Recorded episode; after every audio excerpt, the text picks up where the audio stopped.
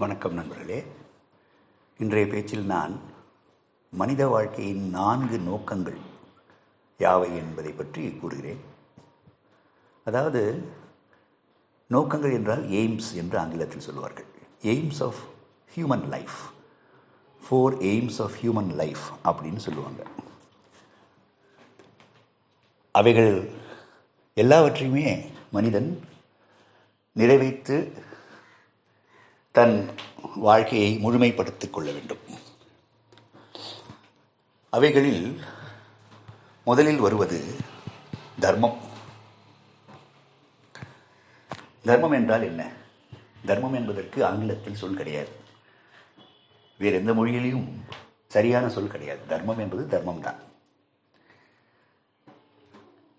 மனிதன் தன் வாழ்க்கையில் சில பொறுப்புகளை ஏற்றுக்கொள்ள வேண்டும். அந்த பொறுப்புகளை செம்மையாக செய்து முடிக்க தான் ஒரு குறிப்பிட்ட வழியில் செல்ல வேண்டும். தர்மமான முறையில். அந்த முறைக்குத்தான் தர்மம் என்று பெயர். தர்மமான முறையில் என்றால் என்ன? மற்றவர்களை பாதிக்காத அளவுக்கு கடமை உணர்ச்சியுடன் தன் செயல்களை குடும்பத்துக்கு தான் செய்ய வேண்டிய செயல்களை கடமைகளை நிறைவேற்ற வேண்டும். அந்த முறைக்குத்தான் தர்மம் என்று பெயர். இவ்வாறு அவன் தன்னுடைய குடும்பத்தை காப்பாற்றுவதற்காக பல கடமைகளை செய்வான். ஆனால் அவன் நினைவில் கொள்ள வேண்டியது என்னவென்றால் அந்த கடமை கடமைகளை செய்யும்போது தர்மத்தை கடைபிடிக்க வேண்டும். தர்மமான நியாயமான ஒரு முறையில்தான் அந்த கடமைகளை நிறைவேற்ற வேண்டும். அதுதான் மனிதன் ஞாபகத்தில் வைத்துக் கொள்ள வேண்டிய ஒரு விஷயம்.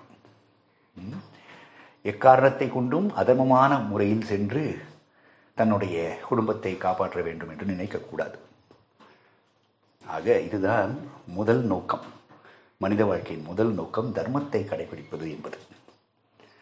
தர்மத்திற்கு அடுத்த அடுத்தபடியாக அர்த்தம் அர்த்தா. தர்மா அர்த்தா. அர்த்தா அர்த்தம்னு தமிழில் சொல்லலாம். அது என்னவென்றால் இதற்கு முன்பு கூறப்பட்ட தர்மத்தின் வழியாக சென்று செல்வத்தை சம்பாதிப்பது. அதுதான் அர்த்தம். தார்மிக் வே அப்படின்வாங்க. தர்மத்துக்கு உட்பட்ட வழியில் சென்று அர்த்தத்தை அர்த்தம் என்றால் சம்ஸ்கிருதத்தில் அர்த்தம் என்றால் செல்வம் என்று பொருள். செல்வத்தை அவன் சேர்க்க வேண்டும் சம்பாதிக்க வேண்டும். அதர்மமான முறையில் செல்லக்கூடாது என்பது அடுத்தபடியான நோக்கம். அடுத்தபடியாக வருகின்ற நோக்கம். அர்த்தம் என்பது. அர்த்தத்திற்கு அடுத்தபடியாக வருகின்ற நோக்கம் மனித வாழ்க்கையின் நோக்கம் மூன்றாவது நோக்கம் காமம் காமா. காமா என்றால் ஆங்கிலத்தில் டிசைர் அவ்வளோதான் இது மறுபடியும் தர்மமான முறையில் சென்று தன்னுடைய இச்சைகளை தன்னுடைய விருப்பங்களை நிறைவேற்றிக் கொள்ள வேண்டும் மனிதன். அங்கேயும் தர்மம் வருகிறது.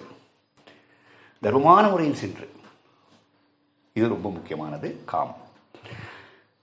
இந்த காமம் என்பது அர்த்தத்திற்கூட ஓரளவுக்கு அர்த்தத்தோடு கூட பொருள் சேர்க்கலாம் அல்லது அர்த்தத்தோடு கூட இது சம்பந்தத்தை இதனுடைய சம்பந்தத்தை இணைக்கலாம். அதாவது அர்த்தம் என்கின்ற செல்வத்தை சேர்க்க வேண்டும் என்கின்ற ஒரு காமம் இருந்தால் ஒரு டிசைர் இருந்தால் அதை கூட தர்மமான முறையில் சென்றுதான் அந்த செல்வத்தை சேர்க்க வேண்டும் என்றும் கூட சனாதன தர்மம் கூறுகிறது. கடைசி நோக்கம் மோக்ஷம். வாழ்க்கையை வாழ் வாழ்க்கையை இவ்வாறு வாழ்ந்து முடிக்கும் தருணத்தில் எவ்வாறு தர்மத்தையும் அர்த்தத்தையும் காமத்தையும் நல்லதொரு செம்மையான முறையில் அடைந்து தன் வாழ்க்கையின் இறுதிப் பகுதிக்கு சென்று கொண்டிருக்கும் மனிதனானவன் கடைசி நோக்கமான மோட்சத்தை கடைபிடிக்க வேண்டும்.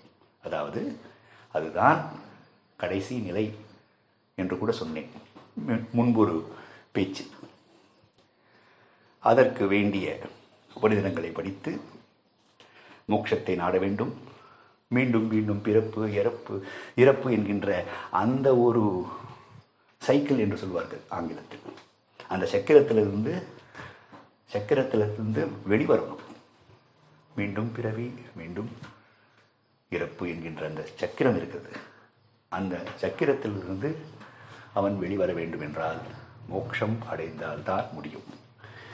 மோட்சம் எப்பொழுது கிடைக்கும் ஐயா அப்படின்னு நீங்கள் என்கிட்ட கேட்டிங்கன்னா மேலே கூறப்பட்ட அந்த மூன்று